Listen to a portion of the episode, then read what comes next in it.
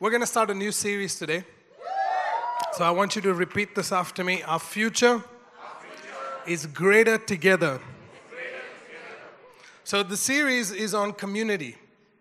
And I believe that uh, God has, uh, wants us to understand uh, what community is and what, what its purpose is. And He desires, He has established community and we need to create a value for community. Community is something that God has established from the beginning of time, right? And we need to understand what it is, and we need to create a value for community. Okay? Um, community is not something that is new, uh, it is something that God has established even before time began.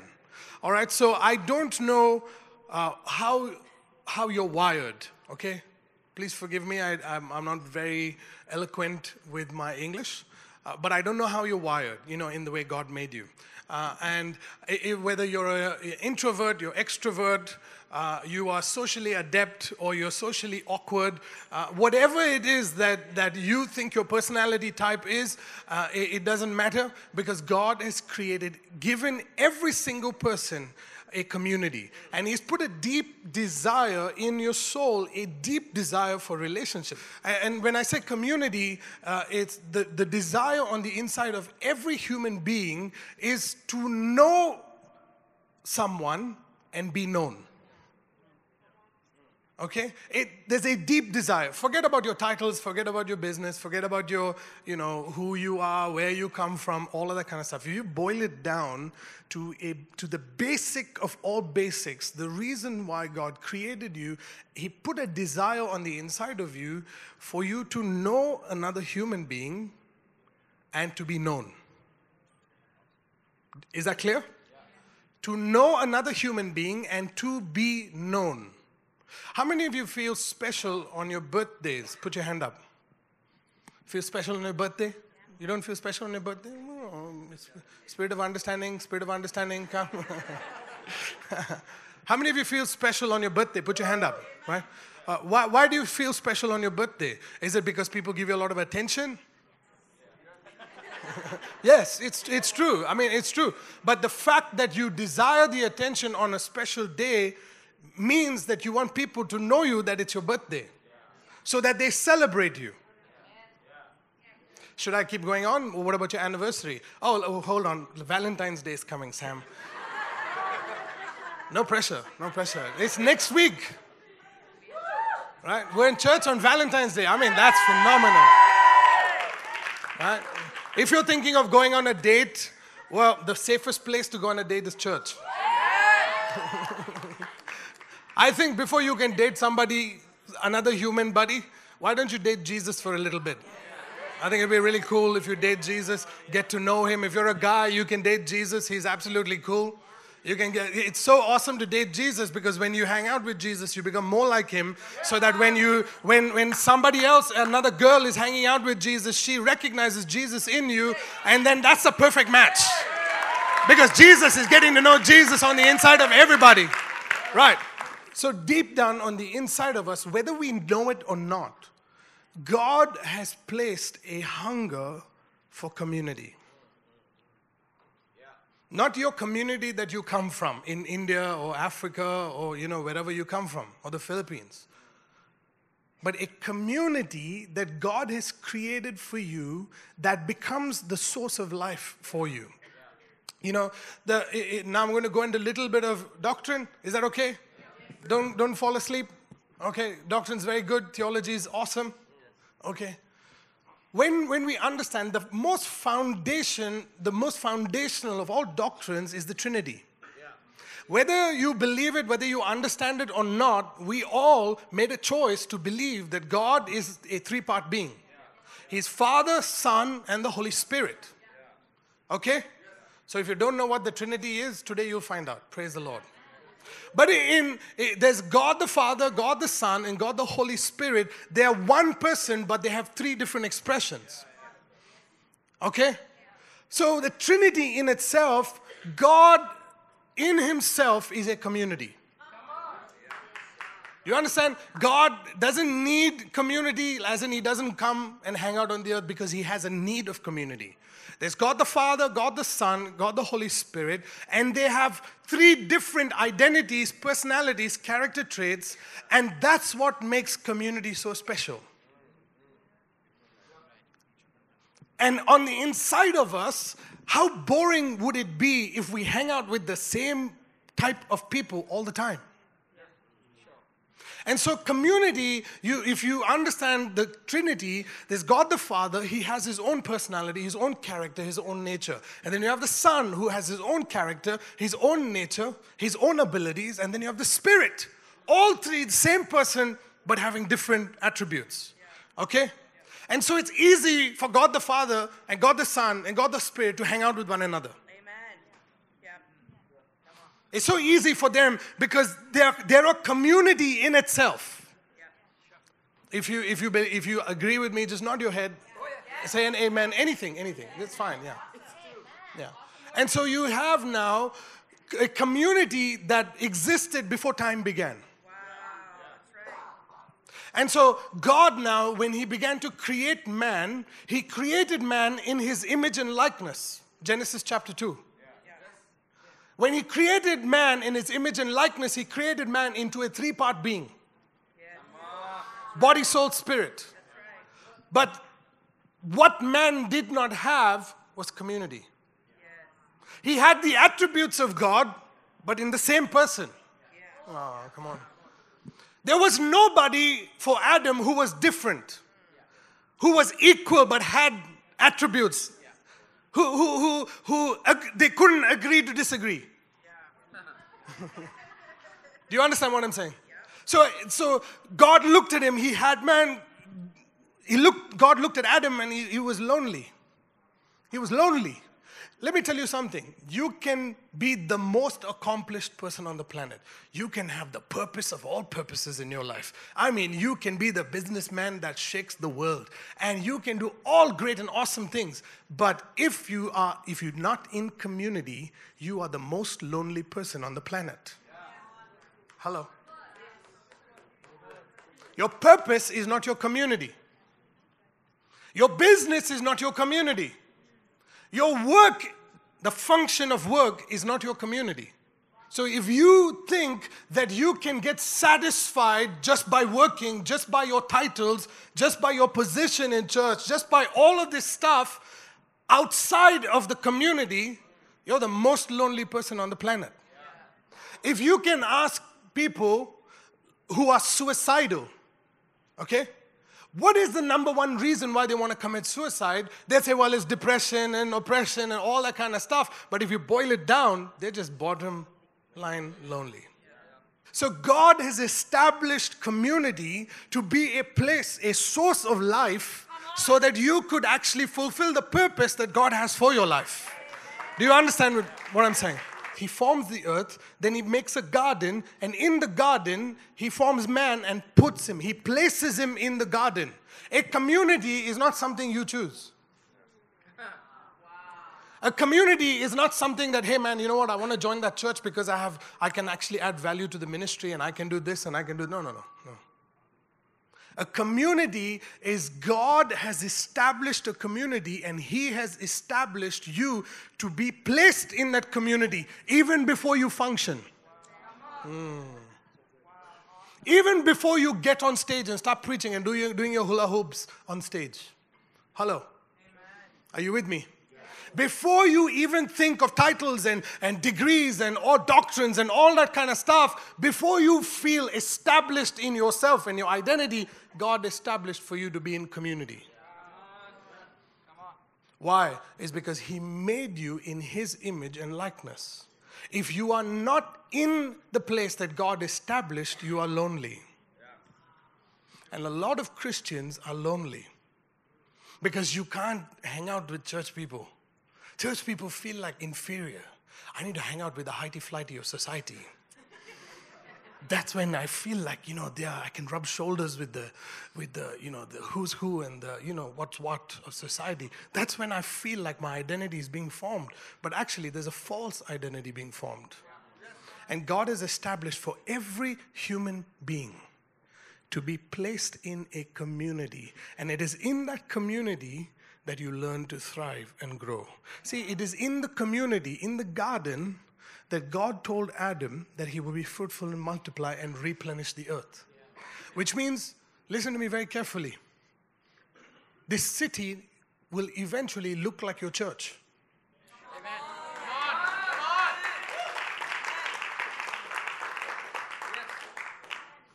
Yes. Gone are the days when we think, oh, you know, we need to bring the culture that is in the city into the church so that people can relate. No, they will do it if there's no community. But if there is a community that is formed based on the values of the kingdom, now the kingdom begins to advance because every other value system will bow down to the value system of the kingdom. Are you with me? So it's very important for us to understand that in order for us to, to, be, to f- be fulfilled, our existence, the fact that you are alive and God created you and gave you life, in order for you to be fulfilled, you need to be placed in a community. It's important. It's very important. Today, I'm going to remove uh, seeds of offense that people have had in, in their mind because of bad relationships in the church. Okay? It's very important that you understand this that God has established you and I to be in a community. So God placed man in the garden, and in the garden, He said, Be fruitful, multiply, replenish the earth. So the community becomes the sort of bed, sort of ground that where you plant seeds in. It becomes the ground from which you become fruitful, but carry the authority outside of the garden to take the garden and make the earth into the garden. Do you understand? God spoke to him in the garden and said, Be fruitful, multiply, replenish the the earth, the garden was not all over the earth, it was only in one place. So, which means what you believe in this community is what will spread out into the city. What you practice in this community will spread out into the city and into the nations and the world. How many of you love this community that you are a part of? That's right. Come on. And so now you have man who, who, was, who was meant to be fruitful, multiply, and replenish the earth in the garden makes a mistake. See, but the, but the thing about man is that God told him, You can eat of any tree in the garden except the tree of the knowledge of good and evil. I know we've done Genesis for the last five years, but it's absolutely fine. Genesis has been, been done for thousands of years. It's a good thing. So God told him, You can eat of any tree in the garden except the tree of the knowledge of good and evil. You agree? Okay. So when they fall, God throws them out of the garden. But they still eat. They still eat. Why? They had to toil, they had to work the ground, and they had to grow crops, and they eat. So they ate. So food was not the source of life. Come on now. Food in the garden, outside of the garden, was not the source of life. The source of life was the fellowship with God and the tree of life. Where was it? It was in the. It was in the. It was fellowship with God. God would come in the cool of the day to fellowship with man, and he would speak to Adam face to face. And then there was a tree of life, which they were supposed to eat off the tree of life and live forever. Hello. They left the garden and they started dying.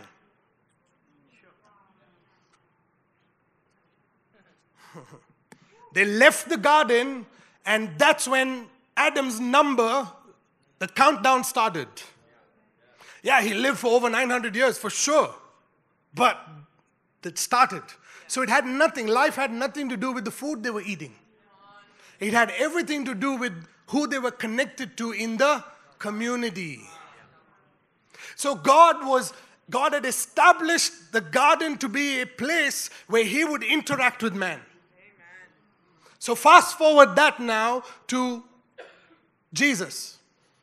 Jesus dies on the cross and he takes the sin of the world upon his shoulders, and whoever believes in him will not die but have.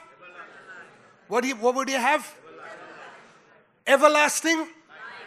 So, what did God do? He took away the sin, the cause, the thing that caused death.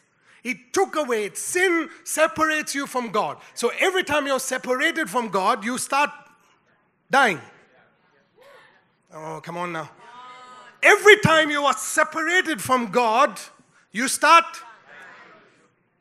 A lot of people would say the stupid things like this. I don't need the church. I don't need a community, man. I, uh, I can go and do things by myself.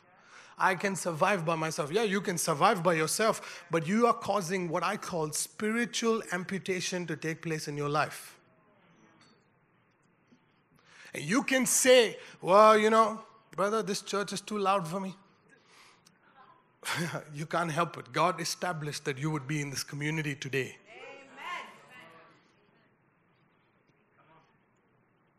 God has established it. So you have to remove the offense of loud sound. And you have to remove the offense of time limitations. Oh, I can only sit in church for one hour. I need the service to be one hour, 31 minutes. Anything longer than that, I cannot handle. So basically, what you're saying is, I want to stay connected to the source for one hour, 31 minutes. Community. This group of people right here, God loves you. He likes to hang out with you. He loves to be with you. In fact, He established you before the foundation of the world, Ellington. He established that you would be sitting in this chair even before the foundation of the world. You're telling me you have only an hour and a half to give to Him? Come on, man. The God who lives outside of time you're telling him that I have only this much time for you. He, it's not, it doesn't match his nature. He can bend time, which, what, which is what happens to our services all the time. See, what we are, what we're not used to, we're used to religion, we're used to entertainment. Entertain me, otherwise, I'll find another community. We're not here to entertain you. Because in the garden, there was no entertainment for Adam. There was no worship team for Adam either. Come on, Adam, sing the song, the fire. Adam, you, you're going to get out of the fire, Adam. Come on now. there was, we we've, we've, we've created this inferior relationship with God. We've created this inferior relationship with our community. And so we treat it like it's an attendance. I just, I just want to attend. I'm just coming to church to attend. Let me tell you, if what I'm about to say to you, if it drops in your heart, your life will change completely. So, the title of my message today, that was my introduction. Okay? So, that's it. This is the only church in the world where preachers love to come to preach. Right. So, the title of my message, are you ready for it? Are you ready for it? You sure? It's the synergy in community. That's the title of my message today. Okay? So I want you to go to Deuteronomy chapter 32. We're going to start there. Hallelujah. Deuteronomy chapter 32 and verse 30. Someone say advantage. advantage. How could one chase a thousand and two put 10,000 to flight unless their rock has sold them and the Lord had surrendered them. Okay?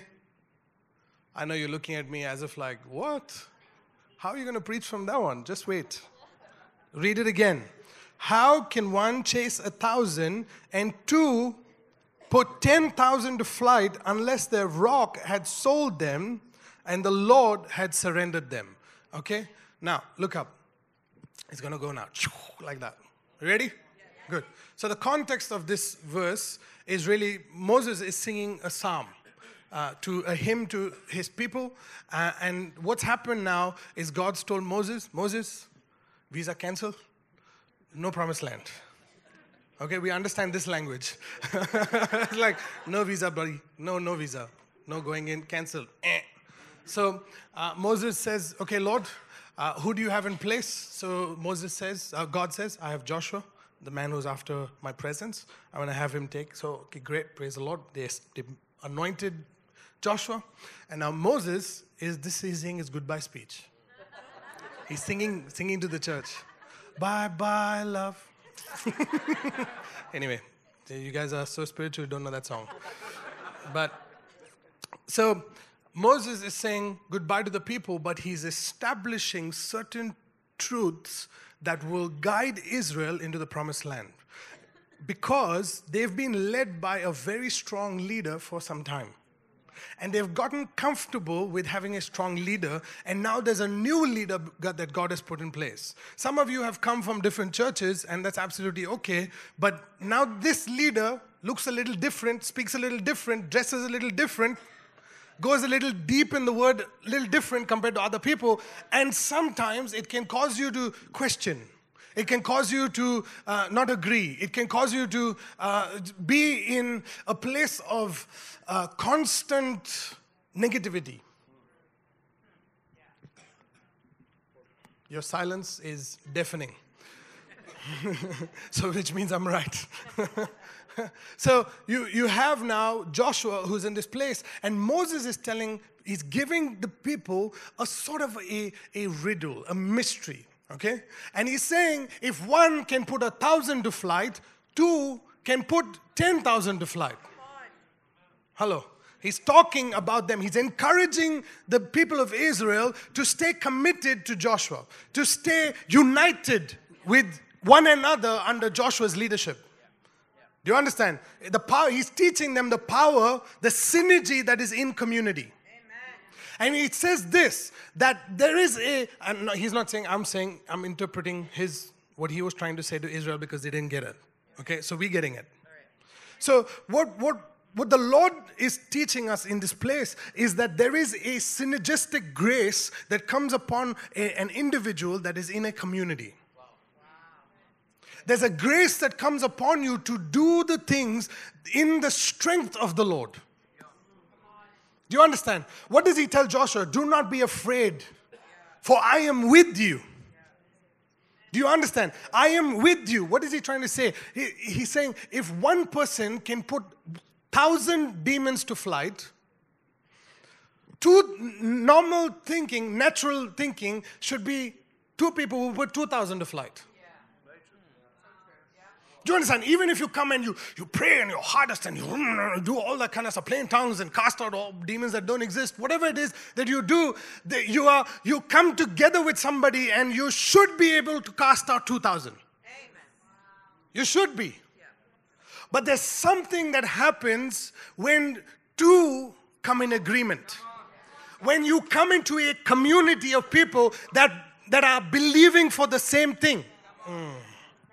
When you must understand, when two people come together, you don't just cast out 2,000, you cast out 10,000. Are you with me? The power, the synergy that is in a community is when, when Priya and I come in agreement about the same thing, we don't just cast out just 2,000. We don't just solve 2,000 problems, we're solving 10,000 problems. So you would ask me, well, you know, where's this in the new covenant? I'm glad you asked me that. Jesus talks about it, right? In Matthew chapter 12, he talks about it and he says, if two agree, where? Okay, I need you to go there because you need to see it in the scripture because there is a key in there that is absolutely phenomenal.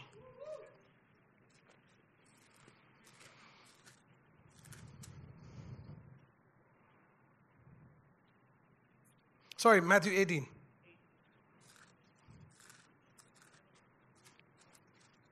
And verse 19. And Jesus, again I say to you that if two of you agree on earth concerning anything that they ask, it will be done for them by my Father in Heaven. So you now have been praying for a certain breakthrough all your life. You've been praying, praying, praying. God, I need a, a new job. God, I need a promotion. God, I need a salary increase. God, I need, I want miracle signs and wonders to break out of my life. Great, that's absolutely awesome. And when God does it in your life, your capacity is only a thousand. Do you understand? Your capacity for a breakthrough is only thousand. But there's something that changes. Something that changes in the atmosphere of heaven. Something that changes God's heart towards you. God has blessed us, all of us. God has anointed us. God has blessed us with gifts that are phenomenal. But you by yourself are limited. You by yourself are limited. And so now God is saying, I've placed an advantage in a community, in a group of people who come together and agree on something that you're praying for. So, if two people agree on earth, there's a synergistic grace that comes upon these two individuals that what you used to do, it becomes times 10. What you used to accomplish, it increases by times 10. Oh, come on now. What, what does that look like? If you, if you understand what 1 Corinthians 12 talks about, he says that the, that the expression of the Holy Spirit is he, ha, he gives gifts. Are you with me? The, the, the way Jesus uh, expresses himself is through the ministries. But the way the God the Father expresses himself is through activities. Please remember this activities is very important, which means that God acts. He doesn't sit. Oh, come on. God acts on your behalf. He doesn't just sit there. He doesn't just say, okay, Jesus, now you go do it, Jesus. No, Jesus finished his work. Now God acts. So, what happens now when you need a breakthrough in your life and you're agreeing for a breakthrough and you have somebody who comes next to you in your community, not outside, in your community, and says, Listen, I'm to come alongside you and I'm to pray. And what happens there, ladies and gentlemen, is that the realm of the heavens opens over your life. And now, what you could have accomplished, just the two of you could have accomplished 2,000, God says, Listen, you give me that, and I will give you 10,000. Do you understand the power that God has released to a community is not like what you experience outside of community? You can say, well, you know, I'm, I'm very accomplished and I have power in the city and I have an authority in the city. I don't need to be in a little church like Life Church Global. I don't need to come to church. Ladies and gentlemen, when you do that, when you make that your choice, when you say, the job that God gave you is the job that takes you away from the very community that prayed for you to get a job. Hello? When you say that job is more important for me that I need to go and work, now what you're doing is you're saying, God, God, thank you that you acted on my behalf. Thank you for the breakthrough. That's all I need you to do. That's all I want you to do. We're not saying, hey, God, I understand that my job and my salary meets my need on the earth, pays my bills. But the source of life, for me to exist, my existence itself comes from my interaction with you in the community. You understand? It comes from within the community. The tree of life now has become the body of Christ. You understand? It's his body. He established it from the cross. He established it from our new beginnings. When you became a new creation, He established that the place where you come and you live and you have your being and you build relationships with people and you build rela- and you build deep connection with people is the place where you really find a deep source of life that comes from God. It's very important that you understand this concept. It's I don't recommend church hopping, but I do recommend church staying. You understand? I do recommend it because we make it all about, hold on a second. We make it all about personalities. I like John singing. That's why I'll come only for worship. But I don't like John's preaching, shouts too much. if you know what God did for John, where he brought him out of? Do you know the pit that I was in? Let me tell you something. You know what saved my life? It was worship leading in a community. Do you know where I found my call to be a pastor? It was not in a bar, not in a club. It was in the community. It was in the group of people that God chose for me to be in. He chose for us to be established in that place for a time and season so that we could discover the source of life that is in this community. Do you understand? Don't disregard the church. Don't place a, a, a lesser value on his body. Are you with me? Don't place, don't say things like, oh, you know, I don't need the church. I don't need this church. I don't need, I don't. I, don't. I think I can watch God TV and TBN and I can give my money to Brother Dhinakaran, who's also already dead, but you're still sending money to Dhinakaran and you're doing, you believe that, you know, miracles are still happening and you don't know where the money is going, what God TV is doing with the money. Nothing, absolutely nothing. But you're still doing it anyways because you have more faith in things outside than you have in your own community. And it's very sad because we have relationships issues with people. We have personality differences between people, and we think that is what God is like. And we think that's what God is like. Oh, you know, I grew up in a, in a tough background, brother. My parents did not love me, so I'm looking for love. So I came to the church. But then, for the first time, they welcomed me. they called me to this thing called Connect Hub. And I went to get connected because I thought I got I would get love, but then I got hub. hug, hug, hug, hug. and then after that, they sent me to another group. And I expected to be loved, but I'm not loved. I don't feel loved. In fact, they're telling me that you should love. I came to the church to receive a blessing, but then here they're saying, give and become a blessing. What kind of community did God bring me into?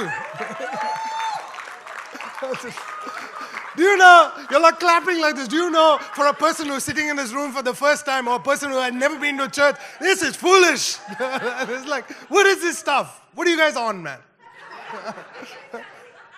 Jesus. Why do you laugh so much? You know, some people ask me the question on my messages, they, they send me, why, why, do, why does he have to laugh so much during his message? you don't understand how much of joy I have on the inside of me. You know, it's like we, we, we have uh, different kinds of expression for different places. You know, when we go to Catholic church, we have one kind of expression. We go to Anglican church, we have an expression. Then we go to Life Church, we have an expression. And then we go to a club, one, one kind of expression. And then we go for a concert, live concert. It's like, ah, everybody's screaming, music's loud, nobody's complaining. Nobody goes to the sound guy at the back at a concert and says, brother, please, the sound is very loud. but in, when you come to a church and community, everybody's super sensitive. It's like my ears all of a sudden started paining today. And so I came around church and just started, hurt. my ears are hurting. No. See, the, the problem is that, you know, we, we don't have what I call tolerance. Tolerance. Amen. Tolerance. We don't, we, we, we create, your personality sets me on edge. I thought you were a good guy. I thought you were a nice guy. But I want to tell you, nice guys don't go to heaven. Because to a, no, I'm just kidding. Because to be a nice guy, you have to bend the truth. Jesus is not a nice guy, he's the truth. So in a community like this, we speak the truth. So it's too truthful to me. Pastor, you have to be pastoral when you're speaking the truth to me.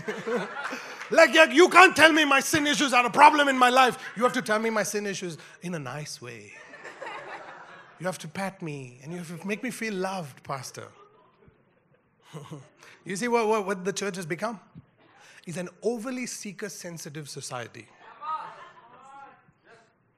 It's about me, me, me. Me.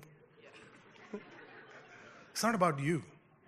today is not about you, Ricardo. It's about me. I came here for a blessing.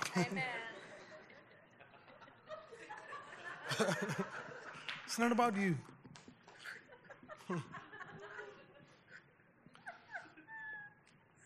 There's no me in community. You understand? There's you in community. Do you understand? Common unity. So, what do we have in common? Excellent. Excellent. So, since you said that, let's go to 1 Corinthians 12. First, my wife said, say First Corinthians. First Corinthians. First. There was nothing before that. First community. Uh, First Corinthians, sorry. uh, I'm telling you, you are going to be buzzing with this word community, community, community. Chapter 12, okay? Just open your Bible, just wait there?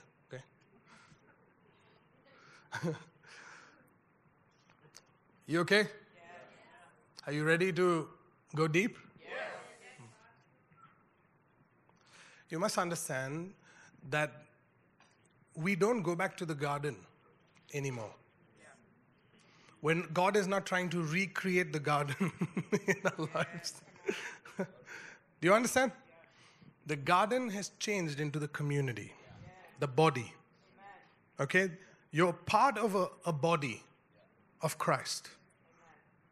Okay? Please, I know it's very foundational, but you need to understand that every person that is in this room is a vital member of that body.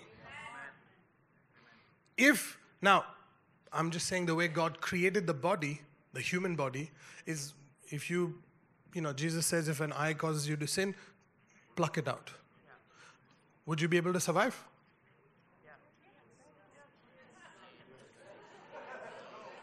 Bad question. Papa, if you have one eye, would, you be, would you be able to see? You'll survive. But what happens to the eye that is taken out? Hmm? It what? Dies. Wow.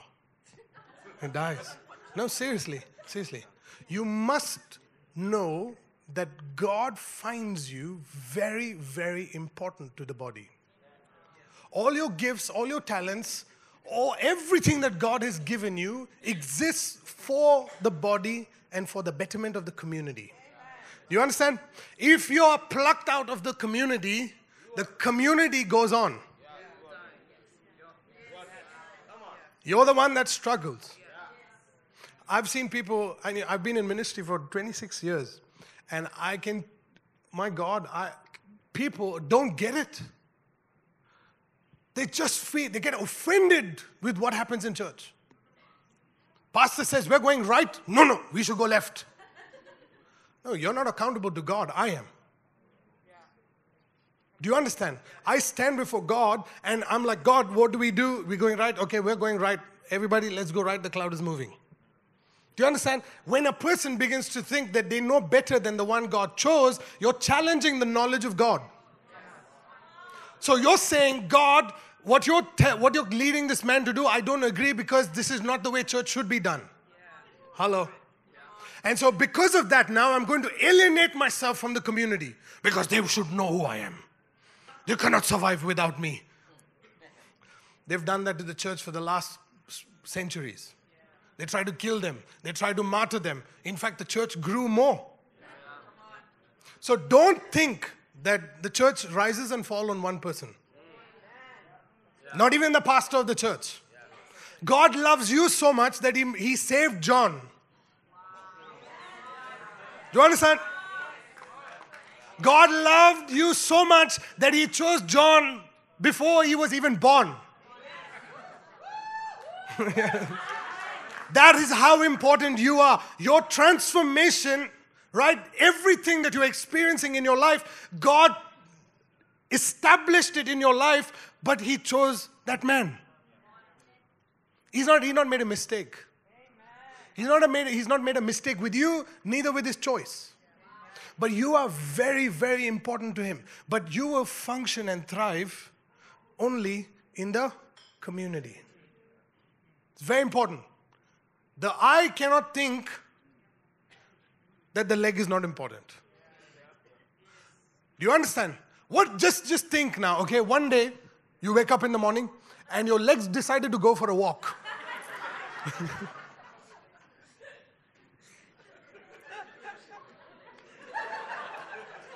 you woke up in the morning, your alarm rang, and you're trying to turn and you can't. Where did you go, man? You call, try calling your leg because your phone is always in your pocket. It's a good one. Try calling your leg. Hey, where you gone? No, I just took the dogs for a walk. I'm coming back, I'm coming back. The minute you detach yourself from the body, listen to me, you start dying. Because life is in the body. God created the body to function. Every organ supports the other organ. The eyeball cannot say, I, the hand is not important. If you have to talk to, it's like the eye, if he has a problem with both the hands, if he has problem with one hand, he talks to the other hand. Cut the other one. Doesn't happen. Does it happen? I hope it doesn't happen in your life. so in the church, we bring in divisiveness.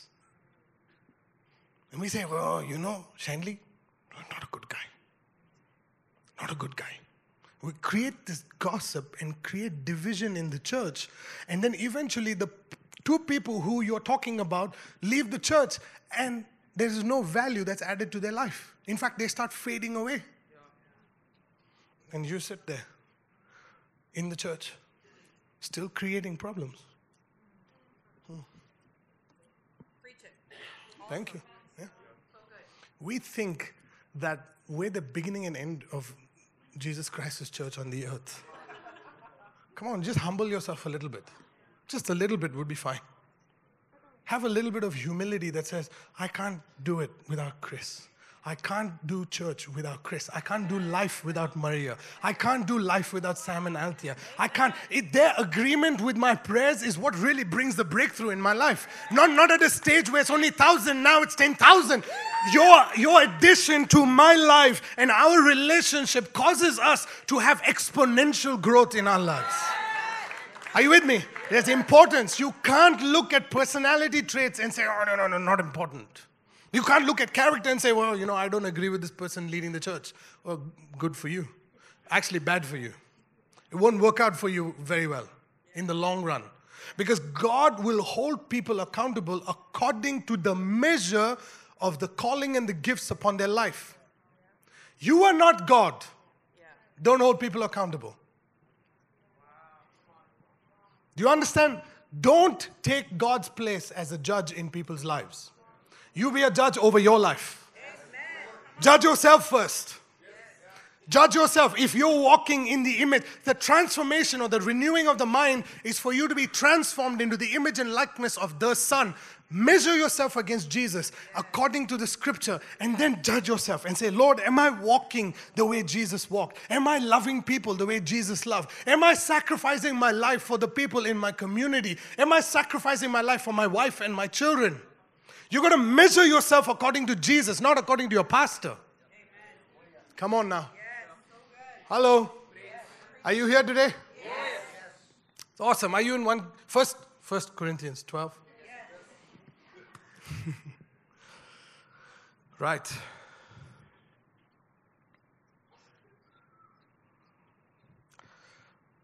Let's read from verse 12. Are you there? Are you there? Verse 12. Huh? For as the body is one and has many members, but all the members of that one body, being many, are one body. So basically, what he's saying is we are all one body. Although we have different members, different expressions, different gifts, gift, different talents, at different levels, different races, different castes, different colors, all of it, one body. We're all one body. Say one body. Now I'll push you a little further. Okay, can I push you a little bit further? Can I challenge your religion a little bit? Okay, we are part of one body in this community, but this community is a part of a bigger body, not a denomination. Come on, come on, come on. Please listen to me very carefully. Yes, we have a different expression, but we're all part of the same body. The Catholics are part of this body. The Presbyterians, brother and sister, and whatever they are, Anglican, doesn't Baptist, doesn't matter. We're all part of the same body. You have only two hands, two legs. Praise the Lord. Thank you, Jesus. Each of them have different functions. The Anglicans are doing a phenomenal job with their revelation. The Baptists are doing phenomenal with their revelation. But it's not the beginning and end of the Church of Jesus Christ. The Catholics are doing phenomenal with what they do. I mean, have you watched the movie Two Popes? Absolutely awesome movie. I love the new Pope. Right. For as the body is one and has many members, but all the members of that one body, being many, are one body, so also is Christ. Verse 13 For by one Spirit, say Spirit, we were all baptized into one body, whether Jews or Greeks, whether slaves or free, and have all been made to drink into one Spirit. For in fact, the body is not one member, but many. If the foot should say, Because I am not a hand, I am not of the body, is it therefore not of the body? And if the ear should say, Because I am not an eye, I am not of the body. 17. If the whole body were an eye, oh my gosh, Paul, where would be the hearing? If the whole if the whole were hearing, where would be the smelling? I would love to know who's the nose in the church? who's the nosy one? Well, anyway, I wanted to say something, I'm not going to say it. Because that's not who you are. I'm defining you as a community now. Verse 20, but now indeed there are many members, yet one body. And the eye cannot say to the hand, I have no need of you. Nor can, nor again the head to the feet, I have no need of you. Can you imagine your head just bobbing around all over the place without legs? I mean, this, this, but this is the state of the church. I can't. no, much rather, these, those members of the body which seem to be weaker are necessary. And those members of the body which think to be less honorable, on these we bestow greater honor. Right, we'll stop there for the moment. Let's see how far I can push you today. So we, we understand we're all different. Shanley, can you please stand up? Chris, can you please stand up? Hurry up, man. no, come, look at these awesome people. Do they look the same? That's it. You can just say.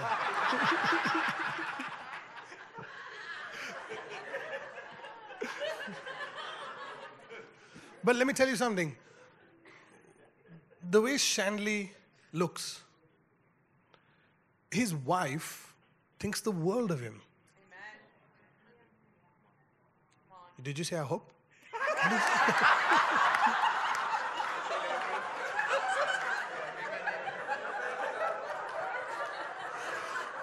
oh dear.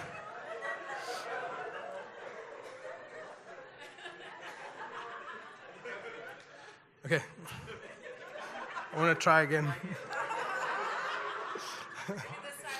yeah, with this, I think this side is better.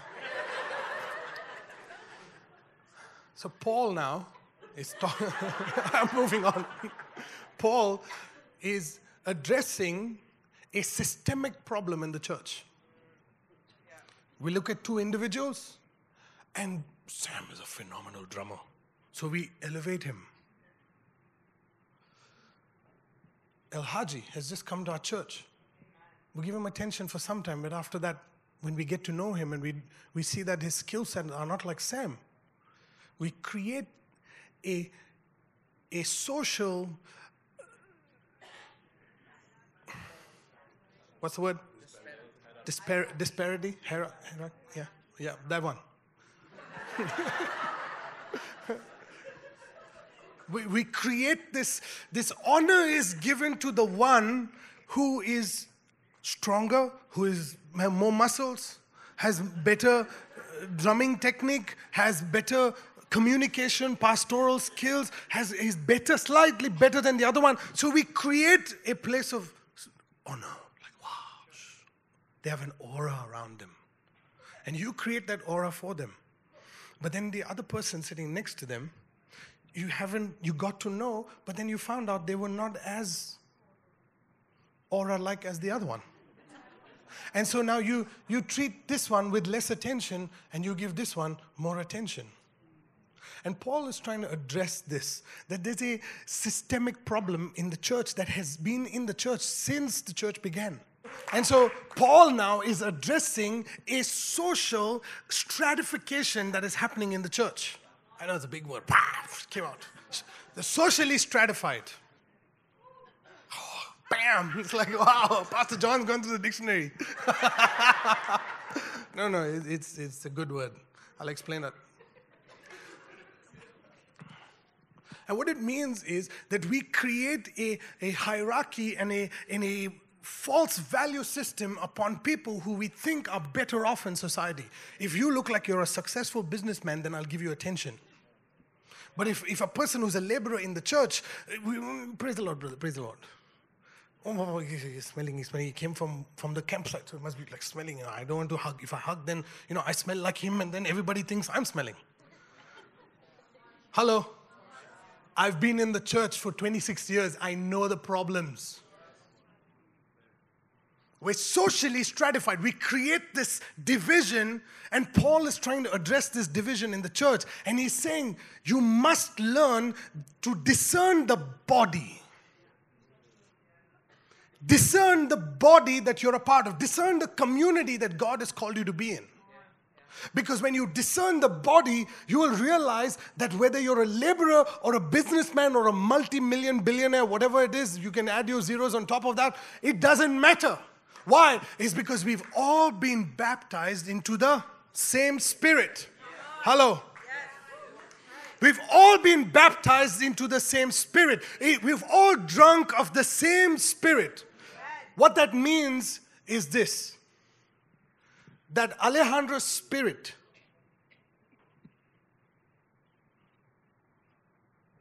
listen thank you Lizelle's spirit Sam's spirit Sam's spirit sounds like a Althea's spirit now I can go name everybody in this room all your spirits are not individuals we all have the same spirit. Come on now. Amen. Which means what, what who Ellington is spiritually, I am the same. You understand? There's no different. We might look different. We might have different expressions of gifts. We might have different expressions or strengths and weaknesses. It might be different, but bottom line is Shanley and me, same. If you sit at the back of the church, you and the pastor have the same spirit. We must come into this understanding that we've all been baptized into the same spirit. You have been anointed by the same spirit. I'm done with this revelation of saying, Come, we'll have an anointing service. Today I will anoint you. I fasted and prayed. I'll give you special fasting and prayer anointing. You cannot anoint people more than what God has anointed the person. Oh, come on now. You walked into the church for the first time. You got saved today. Let me tell you something. You've been baptized with the same Holy Spirit that Jesus was baptized with. The same Spirit. So don't try to morph yourself or conform yourself into the pastor's image and likeness. You're being, your mind is being renewed not by the pastor's letters to you. Your mind is being renewed by the word of God.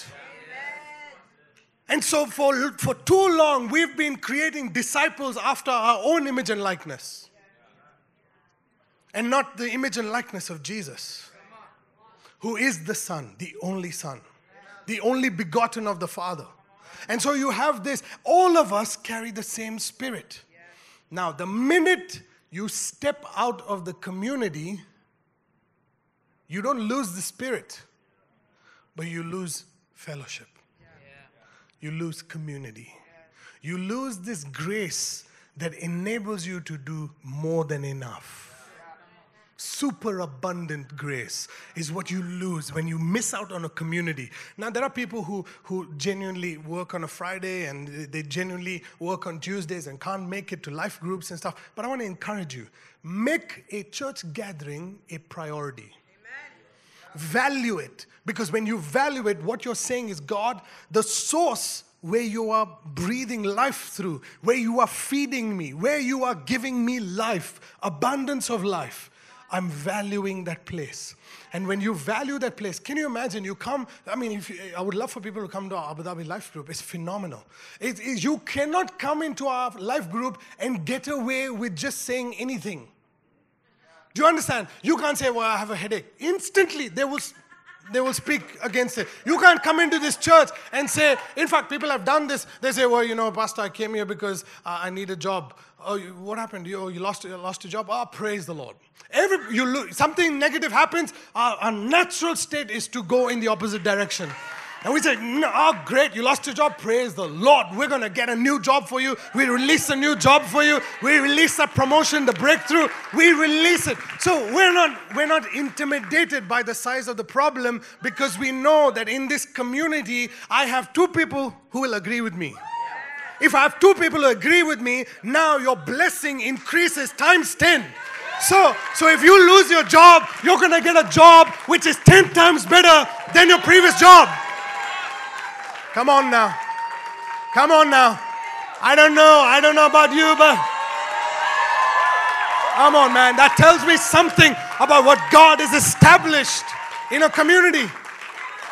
They say, well, you know, I'm a businessman. Praise the Lord.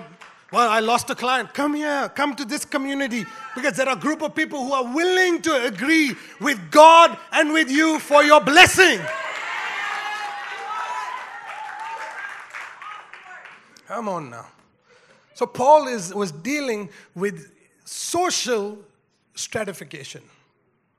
Okay? You must understand, it's so horrible.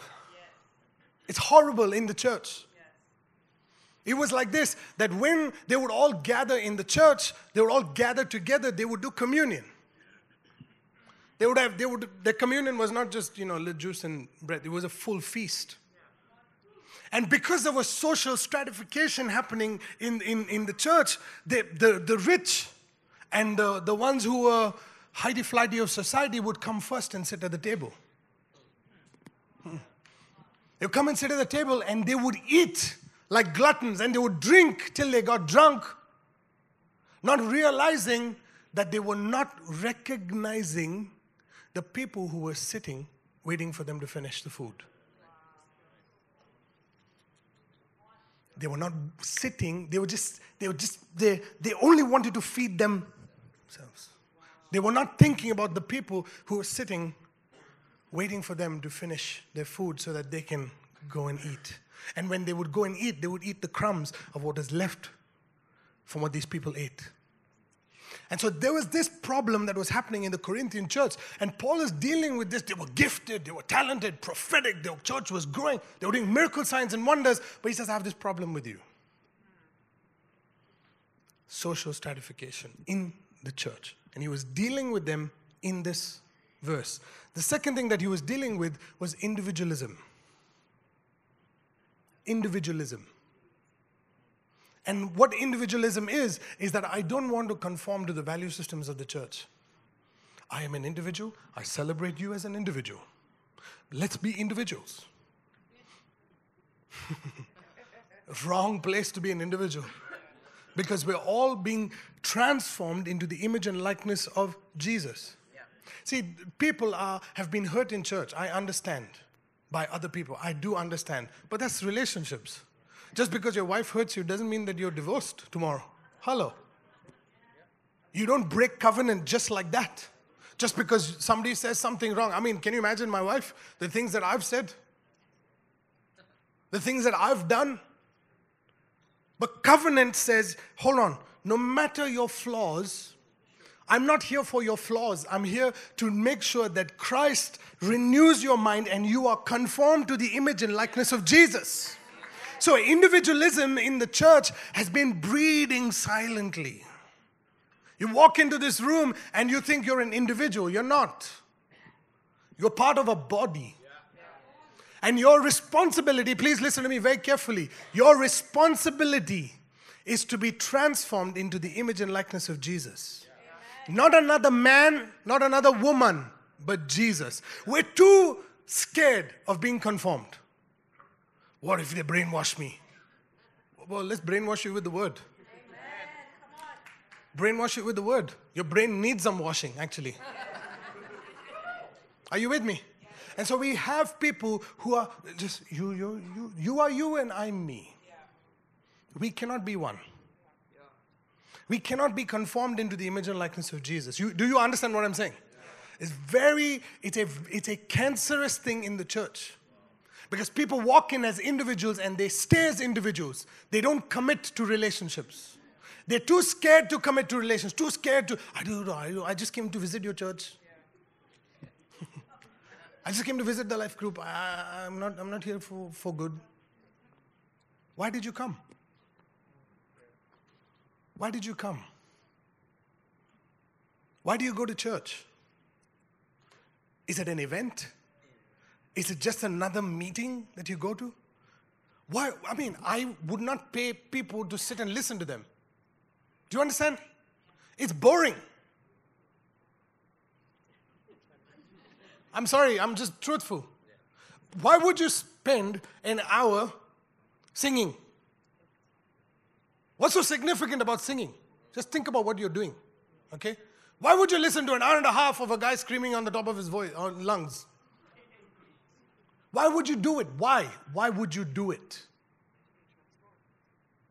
Because there's a value that you place on someone that you're becoming like. You're placing a value on Jesus. And you're saying, Jesus, doesn't matter what these people look like. Amen. Doesn't matter how crazy they are. Yes. Doesn't matter whether I'm at that level or not. Hallelujah. What matters is I just want to be like you. And I'm telling you, if you have that heart, if you have that value system, you're, you are being transformed into the image and likeness of Jesus. And now, from just being a cell in the body, you become an organ in the body and you begin to have significance in the body. Do you understand? Very important that you understand. Individualism is something that Jesus paid a price for. It died on the cross. Please listen to me people who come to you and promote their self ministries, not part of the church. I am a forerunner of the church. I love the church of Jesus Christ. The body of Christ is what God has established to be the machine that brings forth life. You understand? The, the church of Jesus Christ is about Him. When people promote their ministries, their own ministries, they're just saying, hey, listen, I don't want to be part of a church. But yet they want to come to a church to speak. Because they, they get an offering at the end of the day. And then they walk away with that offering and they're like, yeah, man, I'm doing the will of God for my life. Praise the Lord. Hallelujah. You cannot be outside the body and have an impact in the body.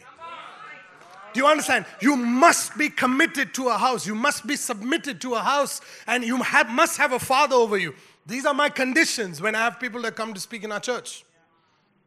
Relationship with Kelsey and me is last down the line. First thing is, I want to know what body are you part of? Are you part of the church? Or are you outside of the church looking at all the problems and want to try and fix it? Are you with me?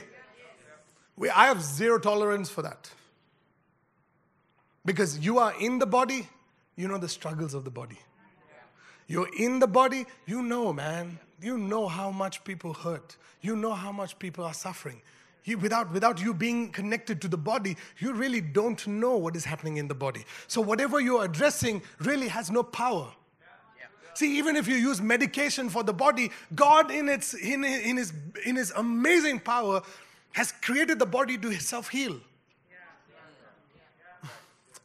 Uh, I think I'm losing you now. Do you understand? You can use all the medication you want, but at the end of the day, your body heals itself. So don't look at the flaws of the church and be like, oh, you know, you need, we need somebody who come and fix this problem over here. No, we don't need to fix the problem. We just need to wake up and, and, and smell the problem in, around us.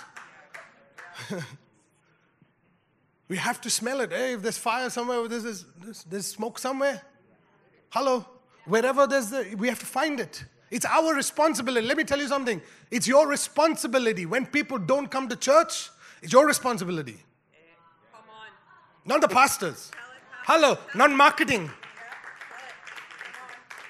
Not the worship team's responsibility. You put too much pressure on the people in the front. If your friend hasn't come to church, guess who's, who's suffering? He is. She is. If she's not sitting in these chairs, it's your responsibility to make sure you love her so much, love him so much, that you bring them and say, Hey man, our grace, God's grace is sufficient for us. I've seen people, and I've heard this thing so many times, you know, parents who encourage the children not to go for church activities because of exams. Ooh, okay, I think we'll go back to Paul. Uh, there's, a, there's an epidemic of fear. I've, there are people like Sam and, Sam and Sheena's kids who were in church activities, and even Chris and Lily's kids, the church activities in the night before the exams, and they go for the, when they sleep at night, God is the one who's teaching them. Angels come you must, understand, you must understand what's happening. The child was sitting in the exam, don't know whether she's going to do well or not, and an angel comes and takes the chalk and writes on the board with her name and tells her that she's going to pass her exam. I mean, how much, how much of God do you really understand? We put so much of emphasis on study, study, good, study, you're going to get smacked, uh, and cancel TV, cancel fun, do all of that stuff. And the kids grow up hating education. You need both. You need the education of the Word of God. And you need education in school. Please don't think that I'm, I'm canceling that. You need both, but you can't make a decision for your children based out of fear. You have to base your decision out of love, joy, peace, patience, kindness, goodness, faithfulness, gentleness, and self control. Those are the, the, the fruit of the Spirit in which you discipline your children. That was absolutely free.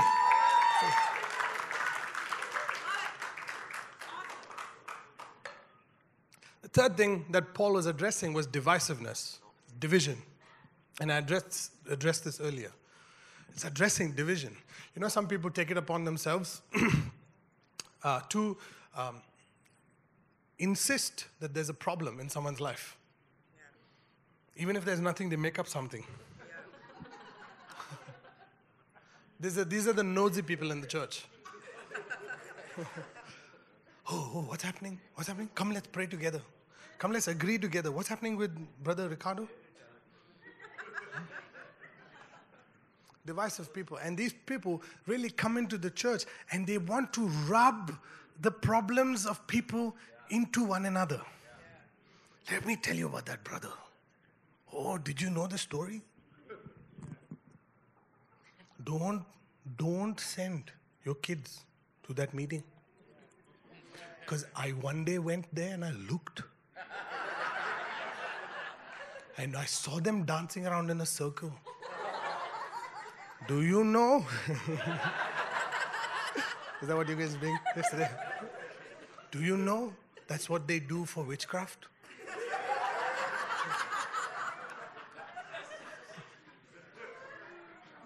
Is he?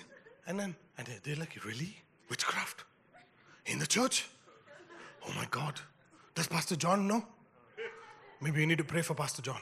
Come, let's agree together. That Pastor John has come under witchcraft now. You, you see how, how Yeah, yeah. Come on. maybe Pastor John doesn't know what is happening in his church, so maybe he's come under the spell.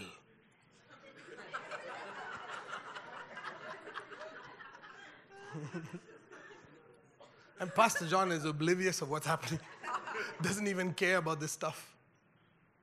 But people cause division in the church.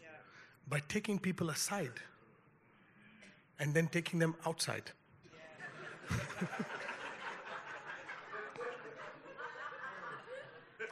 Every time, listen to me, the Holy Spirit will lead you to the church. Any spirit that leads you outside of the church is a divisive spirit. Ooh. But divisiveness is an epidemic in the church. Divisiveness, people think about themselves more than they think about people. And when you come into a community like this, where self has died on the cross, self died on the cross, and he gave birth to a community. He gave his body to you and I. So it's not about me, really. It's really not about me. The higher you are in position in the church, the, the greater the responsibility to go lower.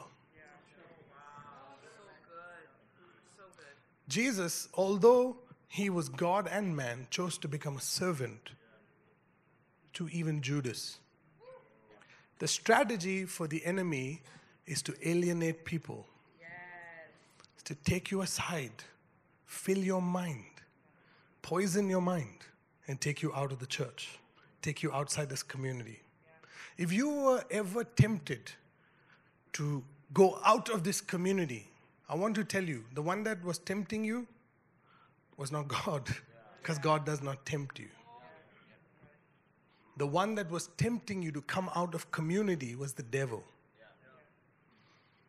And he causes you to be divided because he understands the synergy in community. He understands that when you come here and you push through the natural barrier of time, and you say, I'm not here just for myself, I'm here for the person sitting next to me, he knows that he loses. And you should know that you're winning. You should know that you're winning. Every time you spend time with lifers, whether it's one or more, if two agree on earth, heaven is released over you. Do you understand? Place of value. So Paul is talking to the people and he's saying, This is why people are sick in the church. This is why people are dying in the church. Why, Paul? Why? it's because they are not discerning the body. They're not discerning the body that God has placed them in. They're not discerning the community that God has placed them in. And so they come now. You come here on a Friday. It's okay. You come here on a Friday and we're doing communion. Right? Like we're doing today. We're just about to get into communion. And so Paul is saying these people who come into church and make it a routine. I only want the best seats. If I don't get a seat in my chair, I'm going to get offended. I'm going to leave. If you don't put me in the front, I'm going to leave. You don't have to leave now. Do you understand? We have, we have so much of self happening in church that we fail to recognize the body. Every time you fail to recognize the body and you take communion, listen to me very carefully. You take communion, you're eating into sin. You're eating into judgment. Why? Is because you are judging the very body that you're eating.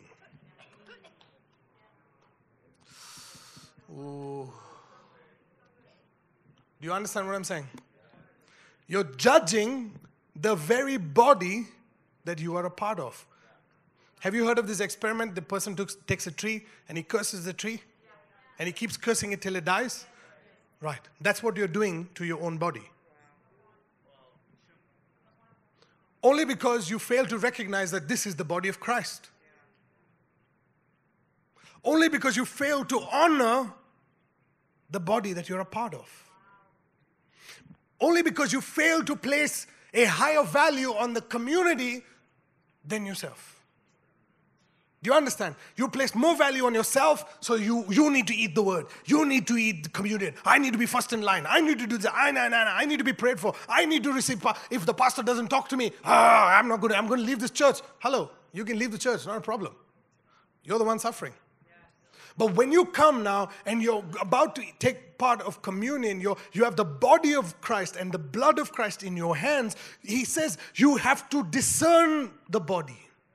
You have to discern what it is you're doing here. You can't have an issue, please listen to me. You can't have an issue with your brother or your sister and eat communion. You can't have an issue with the pastor or the pastor's wife and eat communion. You can't have an issue with your wife or your kids and eat communion. You can't have an issue with the worship team or the person sitting next to you in this chair. It doesn't matter who it is. Doesn't matter what they look like, doesn't matter what they've done. Your responsibility is to honor. And he's saying, discern this. Discern this. That the person sitting next to you is a part of the body. Now, think about it on a larger scale. Just think about life as a cell in a body of many cells, many churches, many denominations. We're so easy when it comes to just spitting words against churches, against people, against pastors, against Christians. Oh, that Trump, you know, that Trump, I don't agree with Trump. We say all that kind of stuff. And come, we come to church and then praise the Lord, on my soul. And Trump is a part of the body. We have issues with the politicians in, in, in the country. Please listen to me. We have issues with the politicians. And what does the Bible say? You cannot get into authority unless God places you there. And He says, submit to authority, to the government. And you have problems listening to your NDTV and your Times News and all that kind of stuff, and people bickering at CNN and Fox News, fighting with one another over politicians. And you sit and agree with them, and you come to church. Mm, praise the Lord. We're eating and then we wonder why I'm supposed to be experiencing an abundance of life, an abundance of grace, but actually my body is deteriorating. I'm feeling sick. My bones are cracking. Like my organs are failing. Like I don't know what else is happening in my body. Pastor, please pray for me. The pastor that is praying for you is also part of the same body that you spoke against. And so we think, okay, this pastor, now this pastor praying for me. Now my prayers are not answered, so I'll go to another guy who's also part of the same body. and then we jump from church to church, searching for a pastor who has more power than you. But I'll tell you, there's no one more powerful than Jesus in you. Do you understand? And you must understand that you are not greater than the community that God has called you to. Oh, some good stuff coming out. You are not greater than the community that God has called you to. John is not bigger than you. Please, I'll tell you straight up. I am here to serve you. I've been given this responsibility. I don't like public speaking, I like public singing. but I have positioned myself in such a way, in humility before God, that says, God, I can't do this. I need your grace. And so now He brings a beautiful wife into my life. And then she says, Come on, sweetheart, I am agreeing with you with God's call in your life. Grace comes. And then you start preaching like you never preached before. You understand? It's very important that you understand that. When you have someone in your life, in the community, who believes the call of God on your life, it propels you. It propels you. Now think about it at life group. Do you have someone in life group that you are in close connection with? Someone in, in church that you are connected to? Man, I'm tired of people who come to church and leave. I'm, I'm tired. I want people to stay. Stay in fellowship. Yes. Because God hangs out till the last person leaves. Yes. I want to be able to add value to people till my, my I drop down. Do you understand? We stay in church till about 9, 10 o'clock. It's not a problem. And then we go out and have dinner with people till about 2 o'clock in the morning. You might say, well, you know, you, John, you know, you're a pastor. Yeah, Baba, I did that even before I had a pastoral call over my life. I did that even before I was a pastor of a church. I did that when I had a full time job. You can do all things through Christ who strengthens you. But you must understand that your purpose in a community is given to you by God. You fulfill your purpose when you're connected to community. If I were to ask you in this room, how many people do you know? Look now, everybody's like, no, I'm not to ask you. How many people do you know in this community? How many people do you really, really know? If I had to have a bridal shower and, and I threw a party for somebody and, and I was like, hey, you know, write five things about this person, what would you write? If I were to ask you the question, if it's not your husband or wife, don't write, okay? If I were to ask you a question about, about the person that's sitting just after your wife, just write five things about them that you know about them. What would you do? It's like, uh, Holy Spirit, give me revelation, give me revelation. No, you can't. You can't do that. It's evident that we don't know the people in our church. And we expect to experience the grace of God. Ooh. Come on now. We expect to experience the grace of God. We think, I'm coming to church, Pastor John would pray, and he sings, Thus sings my soul, then sings my soul, and all that kind of stuff. And when he waves his hand, everybody falls down, and then they wake up the same.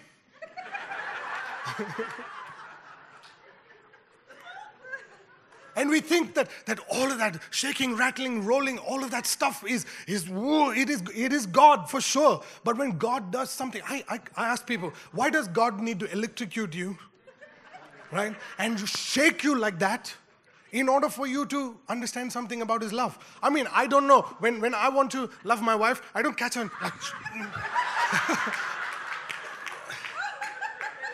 this is how much I love you. See, we've, we've, we've, uh, we've got into a relationship with a false form of God. God is a person. He's, he, has, he has a character. He has, he has, he, he has feelings. He has fe- he, he hurts. He has he grieves. He's a person. You can build relationship with him. You just not have relations. You can build. You can grow in relationship with. You can get to know him in the same way. You can get to know the people in this church. Let me tell you that the two great commandments that Jesus gave us, he removed all 10 because he knew we'd fail at all of them. He gave us two. he gave us two. Can you tell me what they are? And? The great commandment. What is the greatest of all commandments? Love the Lord your God with all of your heart, all your soul, all your mind. And then love your neighbor as your. So in it is community. There's a trinity just in those two commandments. You cannot love the Lord your God if you don't love yourself. Hello. And you cannot love your neighbor if you don't love your. So now all of you are sitting in this room as self. Do you understand? Your responsibility to love God and love people. You can, let me tell you something. You cannot love God if you don't love yourself. Now, let me tell you something else. Let me push you a little bit more. Are you okay? Can I push you? You cannot love God if you don't love your neighbor. Hello? It's the Trinity. They are all connected. Your neighbor has the same spirit of God that you have. We try to create this sense of church as an attendance, as an event, not as a relationship. Like, like have you hung out with 10 people in this room? Have you hung out with five people in this room? Have you hung out with two people in this room? Have you hung out with all 400 of you? no, I would love to.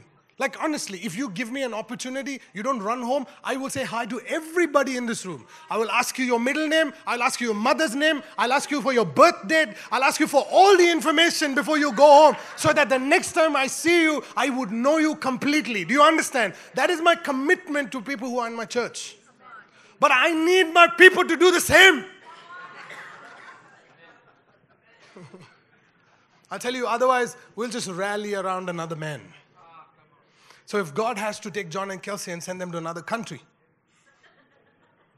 this community will sort of feel amputated. you understand? This community doesn't revolve around John and Kelsey, it revolves around Jesus. Trust me, man. Let me, woman, both of you. there are more eloquent speakers in the world that will come and dazzle you forever. But you will not find it in the relationships and the people next to you.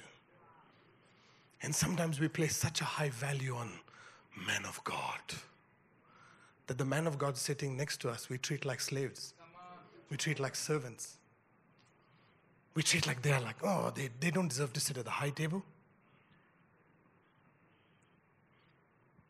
This is, please, you're looking at me as if like you don't practice this. It's not an intention, it's a sub- subconscious reality. But it's not your fault. This has been going on in the church since the beginning of time, since the beginning, not beginning of the beginning of the church time. And it creates more division in the church. Are you with me? So I want you now, today, I want you today to build relationships with five people in this church. That's it. Five people. Today. Build really good. Don't, don't start this. Oh, I'm a girl, he's a guy. I don't want to. you can't say, well, Jesus, you're a guy. I can't build relationship with you. You can't say that. You've got to love your Lord, your God. Be pure in your love for people. Don't be perverted in your love for people. Do you understand? Five people today, okay? You have to build relationship with five people. It's a commandment. That is, a, thus says the pastor. five people. Not five people you know, five people you don't know. Because five building five people relationship with five people is pretty easy. Five people you don't know. See, I tell you, when you build relationship with people you don't know, you'll begin to value Christ in them. And you'll exist for them. You'll come to church not just for just an event. You'll come to church because you're coming to add value. The grace that God has put on your life adds value times 10 into somebody else's life. The miracle that your neighbor is waiting for is in your mouth, it is in your power. You can come together in agreement and you can move heavens on, on their behalf. Every single person, please listen to me, every person in this room is as powerful or even more than the man in front. Every person. I'm not devaluing myself in the kingdom. Please, my identity is secure, but I'm trying to form your identity to, to make you understand that you are more powerful than you think you are. But you've got to have a heart for people. You've got to have a heart to fellowship with people. All right? So let's stand up. You did great.